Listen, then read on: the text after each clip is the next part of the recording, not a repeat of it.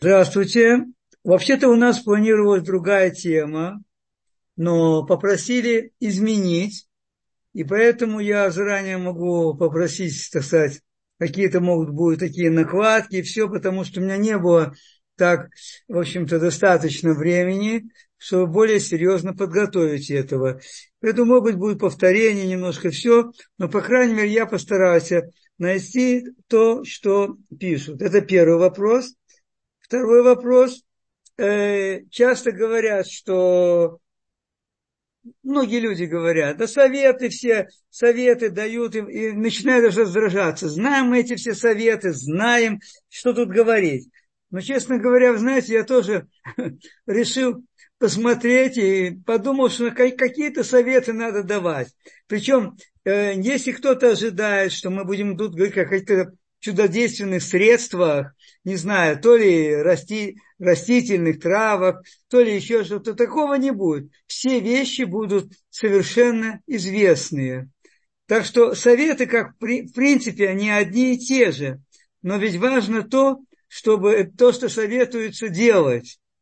Поэтому в этом, как, в этом есть проблема. Теперь, и я э, хочу как можно меньше сократить теоретическую часть, но если подо мной всегда считаю, что сидят все-таки грамотные, образованные люди, и без какого-то теоретического обоснования, как это работает, это невозможно и не представить, не даже, может быть, и решить, что да, я буду это делать. Потому что в этом вся основа. Вот теперь Э, готовясь к этому материалу, я э, впервые, э, может быть, осознал то, то, ну, как сказать, выражение такое, которое было. Все болезни от нервов. Вы знаете, это действительно, вот сейчас мы с вами посмотрим, что определяют, какие гормоны определяют стресс и так далее, и к чему это приводит. Действительно, есть в этом основа. Это не просто, а, человек понервничал или еще. Действительно, в этом есть основа, причем не только, как сказать, психологическая, но совершенно четкая основа есть биохимическая, то есть материальная.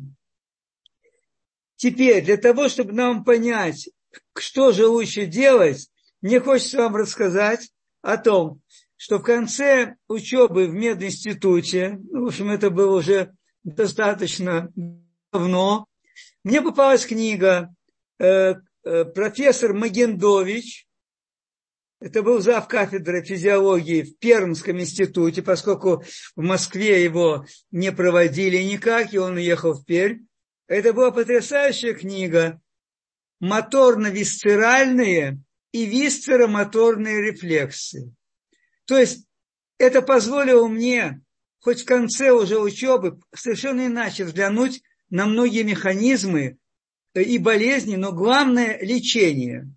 К сожалению, в мединституте э, ничего не проходит, и эту книгу никто даже не упоминает. Значит, чтобы нам было понятно, моторно-висцеральная. Моторика – это что? Это мышцы наши. Вис, висцерум – это органы. Значит, моторно-висцеральные рефлексы, импульсы, те, которые идут от мышц к органам. И есть обратная связь, как всегда, это висцеромоторная, то есть от органа к мышцам. Если мы с вами посмотрим на здорового ребенка, который ни секунды не сидит на месте, он весь в движении, весь у него командует всеми органами, всем организмом именно моторные рефлексы. Рефлексы, которые идут от мышц. Потом становимся умнее, посадили ребенка уже там, э, не знаю где-то, в Федор или в школу с раннего возраста, еще, потом еще сидим. И что получается? Сила и количество моторно-висцеральных вот этих импульсов, которые подаются, которые идут с мышц, оно все время уменьшается. А поскольку есть известный принцип, что природа не терпит пустоты, то тут же вот эта пустое место заполняют обратные импульсы от органов к мышцам. И что мы с вами видим? До определенного возраста человек не знает даже, где у него там какой орган находится, где у него сердце, где у него там желудок, кишечник. Он не знает, потому что из мышц импульсы все перекрывают это. И все работает нормально и хорошо. А вот когда начинается обратное, тогда человек начинает уже чувствовать, да, у него там где-то есть что-то в животе заболело, что-то еще и так далее. Я почему на этом так остановился? Потому что действительно это основа для лечения практически всех заболеваний, какие только есть. В этом основа. Я не отрицаю другие, конечно же, методы и все, не дай бог. Но это основа. И то, что происходит у нас, когда мы говорим о стрессе, так, что такое стресс? Стресс – это какая-то выраженная реакция на какой-то не совсем обычный раздражитель, какое-то явление. Причем мы можем с вами сказать, что стресс мы испытываем постоянно в жизни. Например, если человек проводит интенсивную тренировку, у него в это время есть стрессовое состояние, но это, или, например, в холодную прорубь окунается, или ванну холодную делает, душ холодный делает, и многие такие вещи. Это все то, что мы испытываем стресс, который помогает нам адапти... улучшить наше э, восприятие жизни, позволяет усиливать наш организм. То есть это тот стресс, кратковременный, который помогает улучшить реакцию организма, быть ему здоровее, сильнее и так далее. Но, и причем организм, он прекрасно справляется с этим стрессом. Прекрасно. И мы с вами это прекрасно знаем тоже.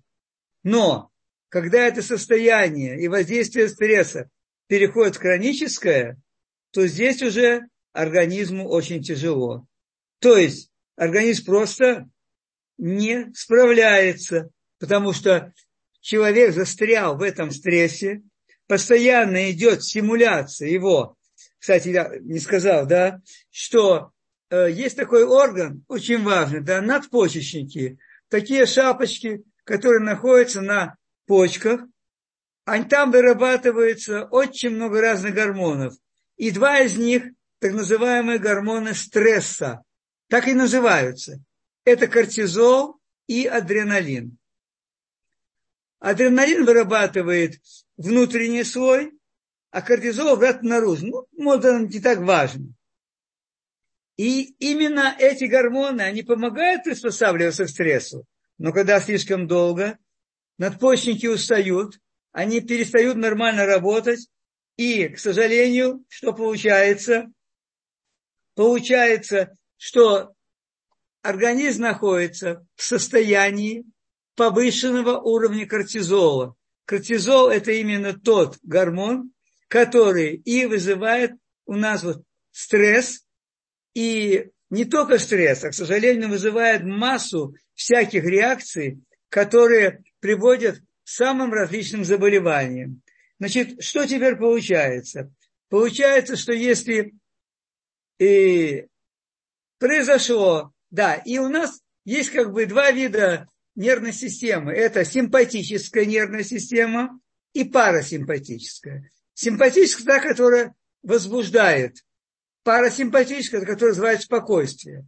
Так вот, симпатическая нервная система, она является включателем. Она включает повышенную выработку кортизола и адреналина. В большей степени, степени кортизола. А вот выключателя нет, потому что парасимпатическая система, она не связана с надпочечниками. И поэтому выключить ее можно только другими средствами. Теперь, то есть, понимаете, что получается? Вот этот повышенный уровень кортизола, я потом вам скажу, к чему, в общем-то, он в целом приводит. Это, в общем, просто множество самых разных неблагоприятных реакций, которые возникают при э, когда в организме обнаруживается повышенный уровень кортизола, да. И поскольку здесь участвует симпатическая система, есть такой известный термин, на котором говорят, это бей или беги. То есть симпатическая система определяет, то ли надо бить, то ли надо убегать. Вот это форма реакции симпатической нервной системы. Причем в данном случае, когда это проявляется, когда человек входит в состояние вот такого постоянного хронического стресса, то понятно, что у него начинают все органы работать э, не в том ритме, в котором они должны были работать. И поэтому избыток кортизола, он очень серьезно влияет на сон человека, на сердечно-сосудистую систему, на дыхание, на желудочно-кишечный тракт, на органы, на иммунную систему человека, на устойчивость его, но вследствие влияния на иммунную систему, снижение, устойчивость к бактериям, к вирусам и так далее. То есть, понимаете, что происходит? Происходит, да, влияет очень серьезно на память человека. Кроме всего прочего, когда, причем это анализы эти можно делать на кортизол, причем когда повышенный кортизол оказалось, что понижается уровень минеральных веществ, э, минералов в крови, и в первую очередь калия. Э, также витаминов. В основном это витамины Калий, во-первых, он, он отвечает за релаксацию, то есть за расслабление. Витамины снижаются. И в первую очередь такие, такой важный витамин, как группа В, но в основном это витамин В1. Он очень влияет на состояние человека. Дальше. И если нам тут еще говорить, чтобы закончить с этой теоретической основой, то мы сейчас посмотрим, что еще происходит. Да, но надо сказать, что в целом у нас есть не только э, кортизол, который вызывает такие состояния и так далее. У нас, слава богу, есть еще и витамины, э, гормоны, гормоны так называемые, могут быть, если можно сказать, гормоны радости. Это дофамин и серотонин. Это два гормона, которые кто-то называет дофамин, например, гормоном счастья и так далее. Это те, которые противостоят как раз воздействию э, состоянию стресса. Кроме всего прочего, еще у нас есть такой гормон окситоцин. Это гормон, который э, э, в значительном э, в большем количестве выявляется во время беременности, потому что, как я в одном месте прочитал, он как бы отвечает за связь матери и плода. Но в то же время у нас тоже вырабатывается окситоцин, и когда проводили э, исследования, то оказалось, что он не в больших количествах, к сожалению. Но уровень окситоцина был значительно выше у людей, у которых были домашние животные, и не просто были, они привязаны к ним, они очень так, ну, как бы тесно связаны и так далее. Это раз. И люди, которые, э, ну, как бы занимаются благотворительной деятельностью, помогают открыты и помогают очень много другим. У этих людей уровень окситоцина, который как раз противостоит стрессу, он тоже выше, чем у людей, которые ну, больше заняты, может быть, собой. Дальше. Теперь, если посмотреть, значит, какое же влияние оказывает, какое же влияние оказывает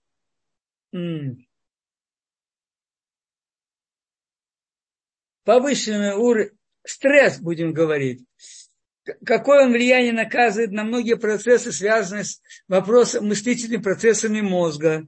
Есть такой гипоталамус у нас орган, очень важный, отвечает за мыслительные процессы, особенно за память, за восприятие. Само собой он с возрастом уменьшается, к сожалению, деградирует, грубо говоря даже. Но при, повыш... при стрессах и так далее, этот процесс идет намного быстрее. Поэтому стресс, рас, стресс и его последствия рассматриваются как один такой возможная причина болезни Альцгеймера, чтобы не говорилось о нас с вами.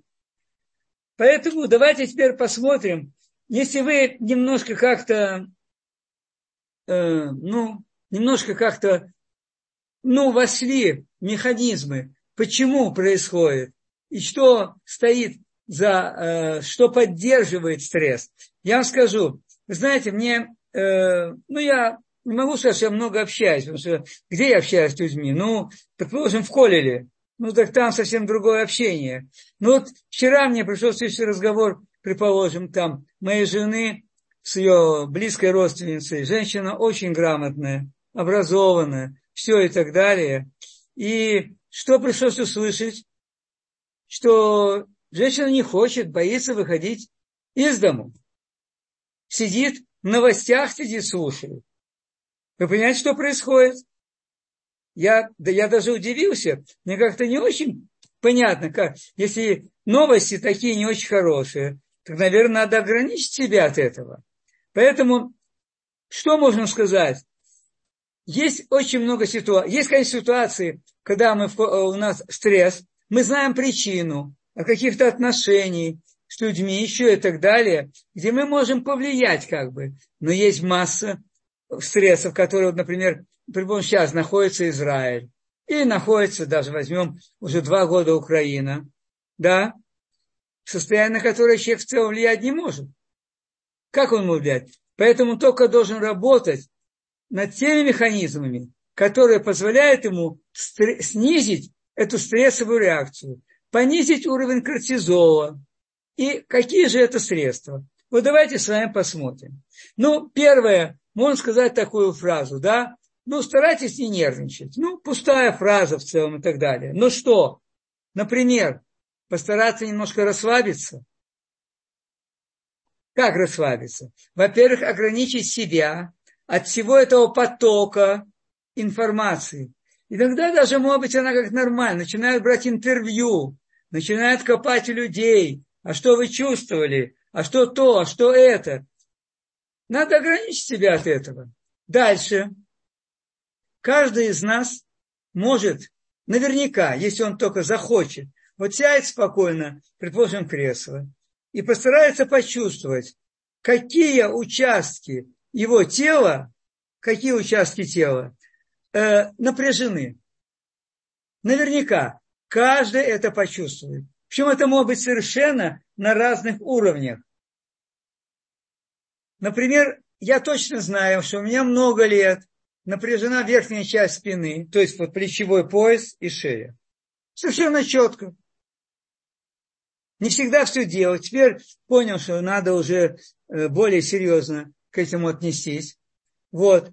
Значит, есть другие отделы. Это повышенное напряжение, может быть, кишечника. Ведь вы все знаете, э, особенно кто ну вот, сдавал экзамены в разных местах, в институте и так далее.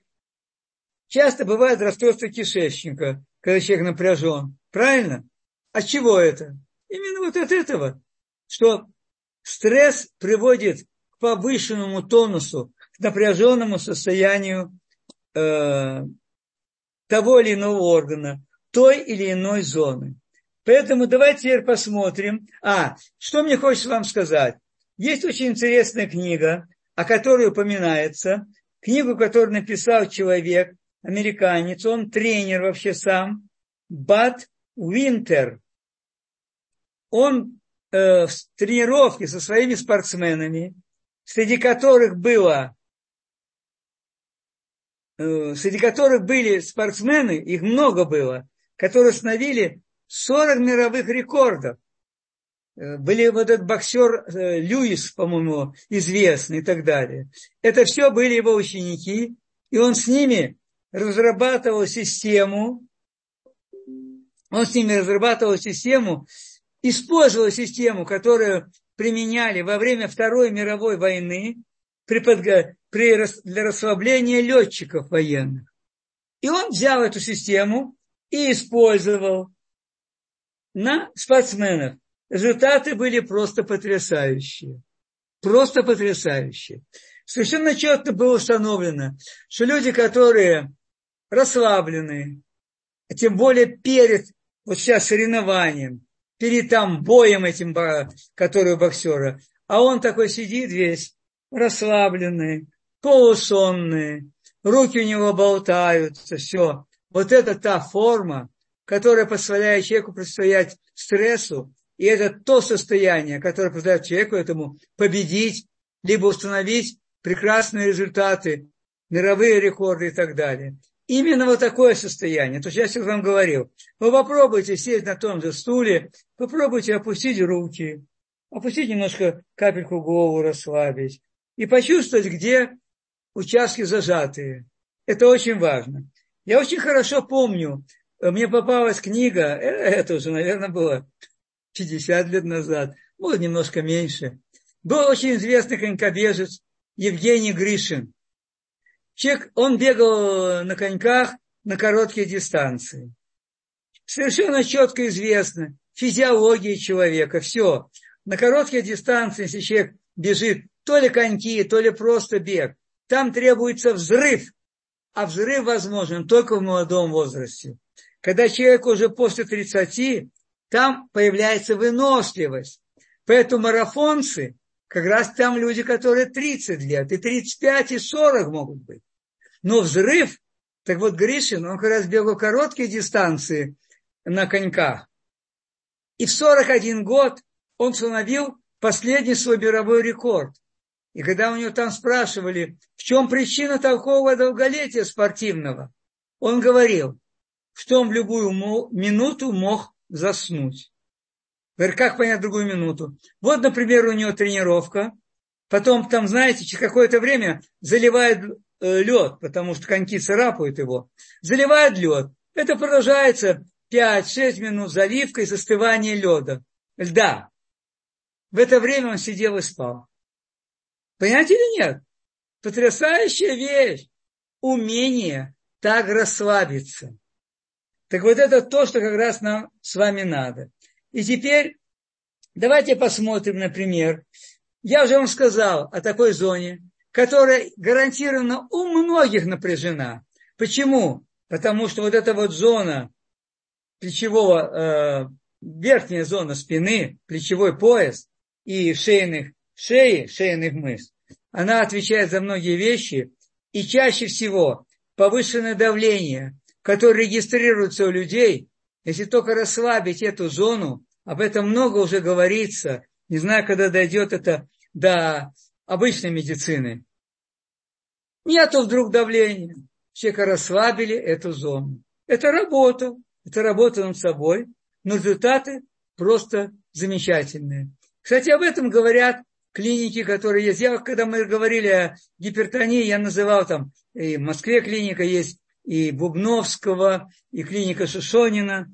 Но не, не буду сейчас это говорить, потому что это факты, которые установлены, доказаны, показаны традиционными врачами, кандидат наук, доктор наук, профессор. Понимаете? Так и здесь. Надо постараться на, прочувствовать, где у нас зажаты мышцы. Может быть, это ног, может быть, надо лечь расслабленно. Вот, сидя, руки опустить, постараться голову расслабить. Сейчас я, может быть, кое-что вам подскажу. Я думаю, нам позволит время, что нам с этим отделом сделать. Но вот это очень важно. Теперь дальше. Вот я знаю, что у меня всю жизнь вечно здесь морщины. Очень давно. Почему? Потому что расслаблено. Где-то я прочитал, что человека, которого тут вот сюда эти морщины, у него здесь должна быть вывеска «занято». То есть человек напряжен. Значит, что теперь нужно делать? Если я это вижу, значит, мне надо постараться расслабить эти морщины. А что еще очень важно? Вот тут есть хорошая точечка между нашими бровями. Вот эту точечку большим пальцем, ну, большим, средним пальцем, да, нажимать ее, массировать. В течение, предположим, там 40 секунд, 50 до минуты, потом перерыв, потом еще раз. Это оказывает очень большой эффект. И если вы попробуете это сделать упорно так, то вы видите, насколько поможет вам это расслабиться в этих ситуациях. Это первое. Дальше. Теперь, э, теперь А, у большинства из нас напряжены жевательные мышцы, мышцы челюсти. Язык – это напряженная вещь. Я очень помню хорошо, давно уже где-то я читал, что у человека желательно, чтобы рот не был вот так закрыт. И поэтому рекомендовали, предположим, когда он читает, чем-то занимается, взять спичку в рот, чтобы зубы плотно не смыкались. Это расслабляет вот эти все мышцы, чтобы не были плотно сжаты зубы. Дальше. Причем, надо сказать, что когда, опять-таки, очень многих есть напряжение в кишечнике, поэтому вот эта рекомендация, она уже всем надоела, может быть. И не обращаем внимания, но постараться кушать медленнее, постараться жевать много раз. Я знаю, что это очень легко советовать все, но постараться, если мы находимся в таком состоянии, стрессовом все, надо использовать все методы. И причем это поможет и пищеварению одновременно. Э, еще одна очень важная вещь, которая также влияет на расслабление, это, конечно же, сон, ночной сон. Об этом уже много раз мы говорили на наших встречах. Об этом столько пишется и столько говорится, что я даже не знаю, ну как можно, э, сколько можно повторять. Но это одна из основ здоровья человека, расслабления его одна из основ. Причем известно очень. Известно, что человек должен, должен, я говорю, ложиться, ну, до 11, это вообще максимальное время. А лучше пол одиннадцатого даже. Почему? Потому что известно, что вот этот активный гормон сна, мелатонин, очень важный гормон, активность его с 10 вечера и до 2 ночи. Потом он резко падает. И я имею в виду э, мелатонин наш, родной, который вырабатывается у нас. Так это не просто мелатонин, а он оказывает очень активирующее влияние на соматотропный гормон, то есть гормон роста. Одна из причин старения. Гормон роста, начиная с 30 лет, уровень его начинает снижаться. Даже как-то очень так тяжело слышать. С 30 лет он начинает снижаться. Они связаны, они работают все вместе. Поэтому если человек идет спать 12 часов, я уже не говорю час ночи, у него есть время для того, чтобы мелатонин ему помог активно как бы процессом мозговым расслабиться и активизировать гормон роста один час. Только один час. Понимаете, что происходит? И поэтому, когда приходят, начинают говорить какие-то вещи, какие-то жалобы, в первую очередь надо организовать сон. Я помню, как граф Моше Шапира за царь на одной из уроков, в которые я ходил, я много лет ходил к нему подряд, он сказал, что у человечества есть одна совершенно несомненная победа над природой, это оно превратило ночь в день. Так оно и есть. Поэтому очень важно, очень важно, совсем неплохо, периодически принимать мелатонин как пищевую добавку. Очень неплохая добавка. Она очень сильная, э, сильно является антиокислителем, антиоксидантом. И это очень полезно, совершенно натуральная вещь. Если хотите принимать, и тем более помочь себе в смысле сна, то хорошо его принять где-то часиков, я не знаю, 9, полдесятого. После этого никакого телефона. Если телефон будет до момента отхода до сна, даже, предположим, пол одиннадцатого, но все время был телефон, все время было яр- яркое освещение, все, активность такого приема, она намного ниже. Поэтому очень советую, особенно в этот период, обратить свое внимание на сон.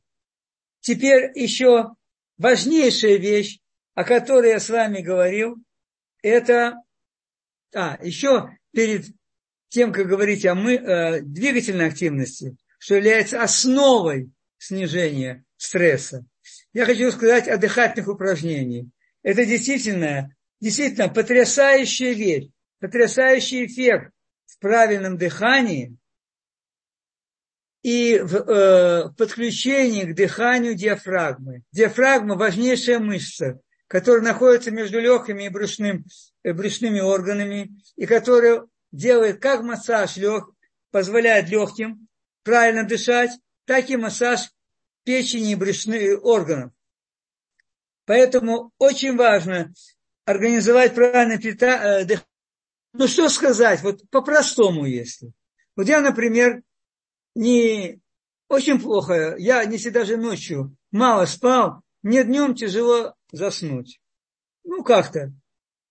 Очень давно я услышал такую рекомендацию. Например, сделать вдох на 4 счета, на 5, задержать дыхание на 7-8 счетов, и потом выдохнуть. Тоже так же на 7-8. И такую серию сделать 3-4 раза. Вы знаете, это потрясающе помогает. Это проверено. Это просто потрясающе помогает. Теперь, для снижения давления. Удивительно помогает такая процедура. Например, сделать вдох. Нет, извините. Вначале сделать выдох на 5. Одну секундочку. Я... Нет. Э, даже для давления можно сделать просто. Вдох на 5 счетов выдох на 5 счетов, вдох на 5 счетов, выдох на 5 счетов. И так сделать такую серию, предположим, минуту, полторы, две минуты. И померить давление. И человек, у которого повышенное давление, он увидит, что давление снижается на 20, иногда даже больше миллиметров снижается давление. Проверено. Точно так для стрессовых ситуаций. Для стрессовых ситуаций очень рекомендуется такая система. Вначале делается выдох на 5 счетов, предположим. Потом вдох, тоже на 5, и опять выдох. И так вот делать несколько раз. Ничего сложного и страшного нет. Действительно позволяет, в общем-то, расслабиться человеку. Теперь в отношении двигательной. Ничто так не может помочь расслабиться, как мышечная активность. Она может быть в любой форме. Это может быть физическая работа, это может быть работа на каком-то, у кого есть участок на земле, это может быть ходьба, бег, это физические упражнения, любая физическая, а, физическая активность. Для чего? Чтобы усилить, восстановить моторно-висцеральные рефлексы. То есть вот те, которые я вам говорил. И когда мы это включим, состояние становится совершенно другим. И это, в общем-то, известно. Кроме всего, физическая активность, оказывается, она, в общем-то, влияет на выработку вот этих ферментов радости. Это дофамина, серотонина. И мы знаем, как после хорошей ходьбы, у человека другое состояние, он иначе себя чувствует. Когда-то я помню этот э, известный физиолог Павлов, он для расслабления человека, чтобы ему успокоиться, и все было у него нормально, он рекомендовал, как и все, ходьба, длительная ходьба.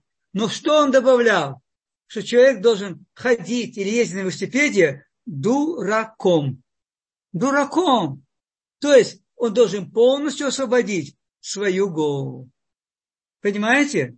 Вот тогда эта физическая активность, она дает очень и очень многое. Дальше. Теперь можно любой находите форму. Любой. Кому-то нравится упражнения гимнастические делать. Кому-то нравится ходить. Все, что угодно. Все, что угодно. Чтобы только включить вот эти импульсы с наших мышц. Дальше. И, причем вы понимаете, насколько это важно. Стресс понижает, причем серьезно понижает активность иммунной системы. И в первую очередь количество Т-клеток. Т-клетки – это убийцы, которые убивают инородные вещи, которые входят. И поэтому организм становится доступен разным бактериям, вирусам и так далее. То, что мы знаем. Теперь мы посмотрим на примере того, что недавно относительно мы прошли, чтобы это никогда не повторилось, так называемая корона, когда это было такое напряжение. Мало того, что боялись вируса. Ладно, боялись, ну, есть вирусы, есть. Вот. Но это же снижало активность иммунитета. Это же усиливало доступность нашего организма бактериям, вирусам и так далее. Вот почему говорится, что да, во время стрессовой ситуации стоит принимать пробиотики, которые помогают иммунной системе себя восстанавливать. Дальше, очень сильная, да, очень, еще очень важная вещь. Это понятно же, нет, мы потом, потом придем к питанию. Очень важная вещь – это витамины группы В и в первую очередь витамин В1. Это действительно витамин, прием которого иногда по течение дня или один день попринимать, и человек чувствует определенную расслабленность, расслабление. Он чувствует это. Я вам очень рекомендую, это то, о чем я сказал, что это проверено. Не только в работах. Этого я проверил и на себе, и на людях. Витамин В1 обязательно должен быть в период, когда человек находится в стрессе, в его, э, не знаю, как сказать там, его жизни, в рационе, не знаю, как назвать. Причем два вида витамина В1. Во-первых, комплекс витаминов В. Комплекс витаминов В. Так? И, и дополнительно В1 к этому. Есть два вида. Есть натуральные и есть синтетические который, в отличие от многих других синтетических витаминов, очень полезен и очень хорошо работает. Он называется бенфотиамин. Витамин В1 называется тиамин, его название. Так вот это бенфотиамин. Он всюду есть, вы можете заказать. Это очень активная форма. Поэтому, причем, да, известно, что когда повышен кортизол, то есть состояние стресса, в анализе крови э, обнаруживается резкое снижение, часто даже серьезное снижение уровня витамина В1. Поэтому просто обязаны это повышать. Просто обязаны.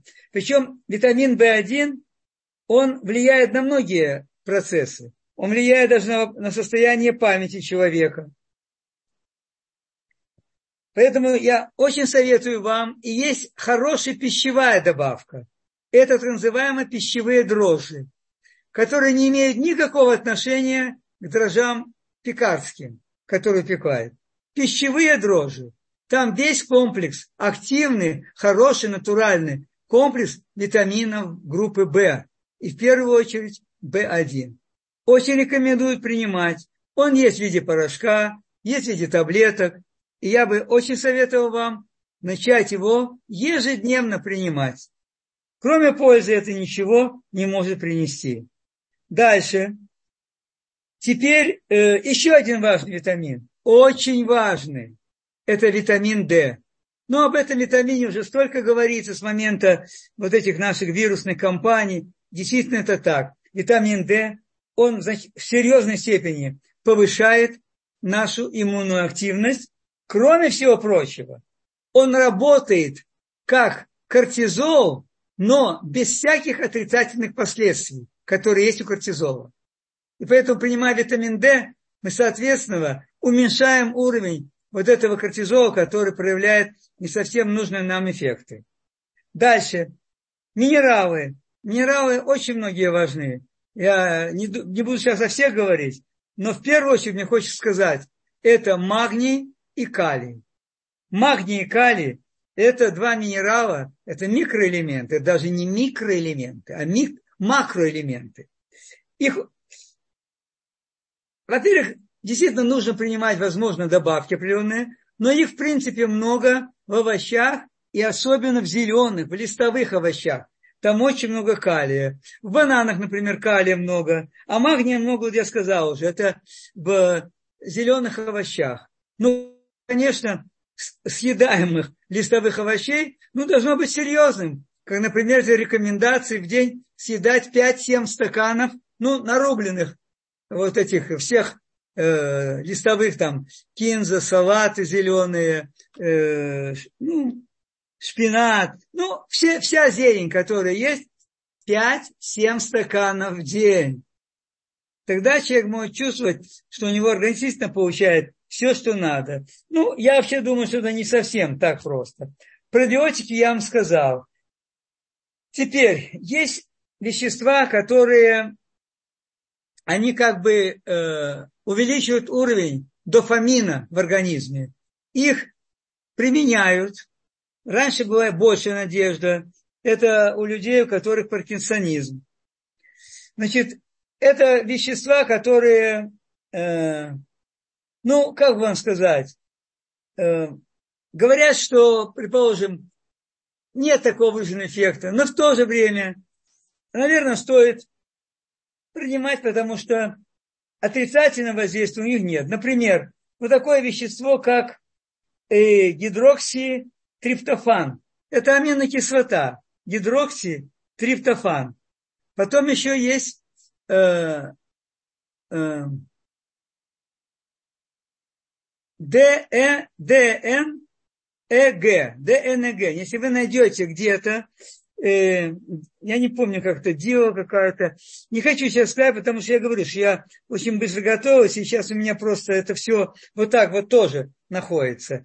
Вот его стоит, и еще один есть, это есть, а, одну секундочку, я должен сейчас глянуть, где у меня записано.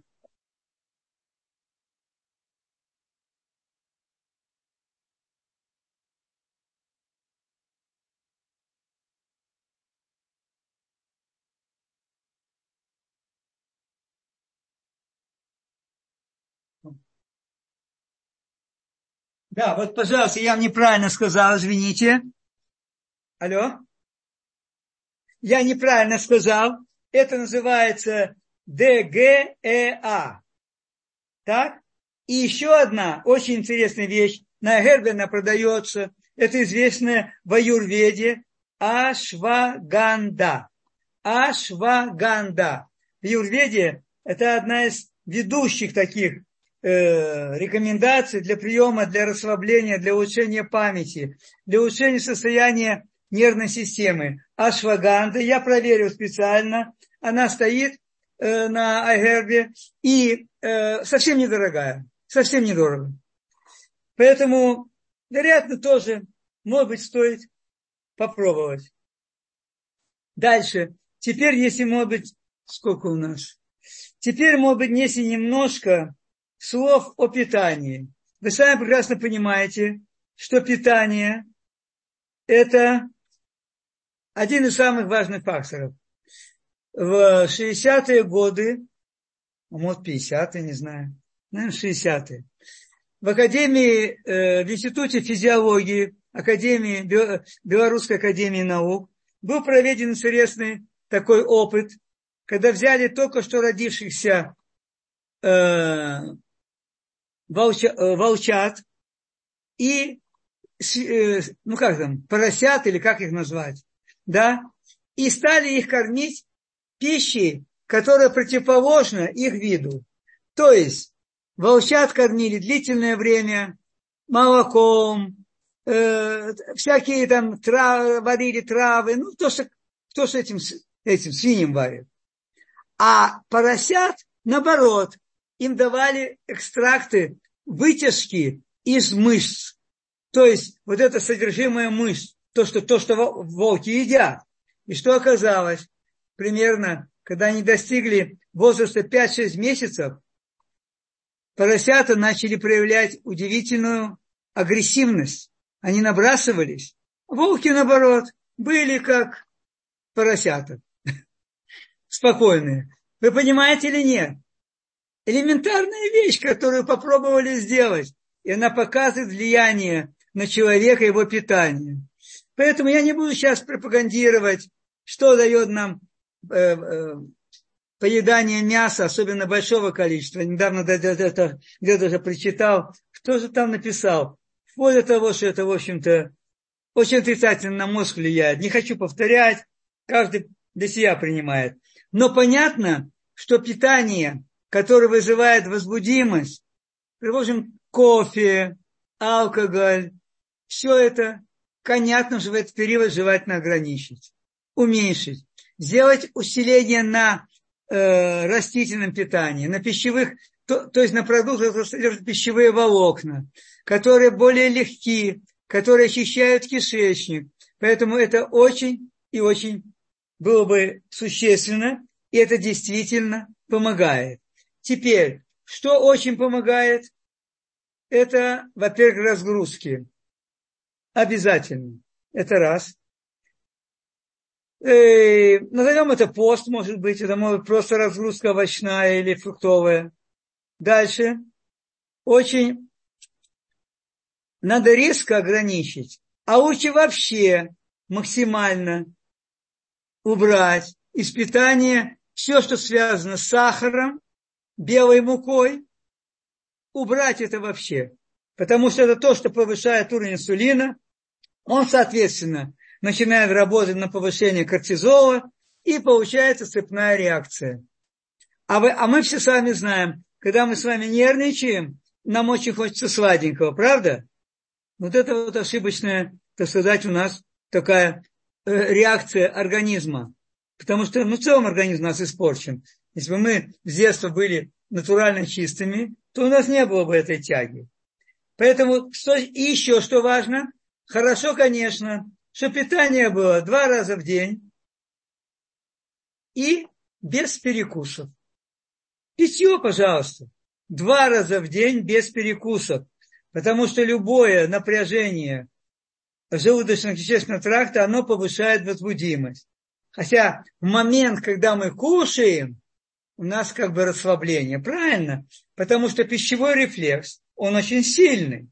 И он переключает человека на, э, как бы на, сейчас на питание, на питание. Поэтому это очень важно знать, что сократить количество приемов пищи. Очень желательно. И последний прием пищи. Но об этом мы с вами много говорили. Я не знаю, стоит ли мне дальше говорить. Теперь, теперь есть какие-то определенные точки, так, которые надо вот нажимать. Во-первых, я вам говорил, если нести руки, вот так вот взять руки, положить на затылок, пальцы будут касаться вот здесь вот сразу, внизу волосистой части, ниже волосистой части, попробуйте, да, такие выемки есть. Вот это очень важно массировать. Я не хочу останавливаться на механизме. Это улучшает отток венозной крови из мозга и так далее. Значит, это первое. И очень способствует снижению стресса. Дальше. тоже положение, но мы накладываем теперь на шею, и наши пальцы упираются в шейные мышцы, которые вот над плечами здесь. И вот эти точки массировать опять-таки массировать. Массаж продолжается минута, полторы, ну, говорят, 30 секунд. Я не люблю это. Минута, полторы поделать, два-три раза повторить. Дальше теперь. Есть, есть точки. Есть точка вот здесь вот, если мы с вами возьмем, вот сторона противоположная большому пальцу, вот здесь, где у нас ладонь и лучесопястные кости, вот здесь вот есть точка – она очень эффективная точка в китайской медицине, рекомендуется для уменьшения э, состояния нервного напряжения. Очень рекомендуется. Тоже ее массировать там по 30-50 секунд 3-4 раза. Дальше есть точка посреди ладони, достаточно известная тоже точка, которую стоит массировать. Теперь, очень интересно, вот здесь. Вот тут вот над ключицей с одной, со второй стороны. Они такие называются точки стресса. И действительно, они очень болезненны у многих людей. Очень болезненно. Поэтому я очень рекомендую найти ее, голову повернуть. Вот если левую точку мы находим, голову повернуть в правую сторону и найти здесь болезненную точку. Увидите, почти у всех она есть. Это те средства, которые, казалось бы, ну, ерунда какая-то, точечки понажать. А если это сделать несколько раз в день и систематически, то результат будет несомненный. И тут даже никаких, не вызывает никаких разговоров это. Дальше, что очень важно еще для восстановления, это и у нас, когда человек возбужден, у него часто там пульс, дыхание, у него недостаток кислорода. Как поднять уровень кислорода, который нужен и мозгу и так далее? Что здесь важно? Важно здесь увеличить уровень углекислоты. Поэтому очень рекомендуется, и это я проверил при повышении артериального давления, рекомендуется, например, делать вдох, а потом выдохнуть в такой целлофановый мешок, предположим, и потом делать вдох-выдох, вдох-выдох, уже содержимым целлофанового мешка, углекислоты, а потом делается вдох. Это очень, очень эффективно. А для снижения давления совершенно четко проверено. Поэтому я постарался вам так галопом, так сказать, пробежать, потому что мне удалось посмотреть. Конечно, есть еще многие вещи, которые я не сказал, но поскольку у нас остается 7 минут, может быть, что-то, может быть, тогда можно будет ответить. Так, и к 7 часам нас попросили, чтобы за одну минуту до 7 закончить, что тут будет очень какая-то важная вещь, чтение Таилим, поэтому важно закончить вовремя. То спасибо за внимание. Если есть вопросы, Батшева, пожалуйста. Да, спасибо большое. Здесь у нас есть вопрос. Эм, спасибо в первую очередь вам большое за урок, пишут. И какие рекомендации по раздраженному кишечнику как показателю стресса? Смотрите, рекомендация здесь – это нормализация питания. Но что еще более важно, что говорят японцы, не важно, что человек ест, а важно, в каком состоянии он ест и как ест. Я не знаю, что можно сказать более коротко, но вот это очень важно. И опять-таки ограничить количество запускания еды вовнутрь. Когда у человека боли, устали, он напряг, делал сильную тренировку, у него болят мышцы.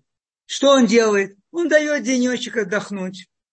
Или, например, сердце побаливало. Он отдохнет, посидит, не будет нагружать. Почему наш желудок и кишечник никогда не даем отдыхать.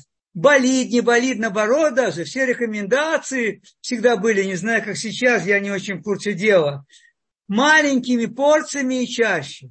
Как же маленькие порции чаще, если орган перегружен, ему плохо, тогда дайте ему отдохнуть. Я думаю, что вот дать отдохнуть – это очень важный принцип. Спасибо Пожалуйста. большое. И следующий вопрос по поводу детей. Как детей успокоить в таких стрессовых ситуациях? Вы знаете, э, вот я сегодня по Коль Хай, по-моему, это было, или Коль Барама, там очень хорошо женщина говорила.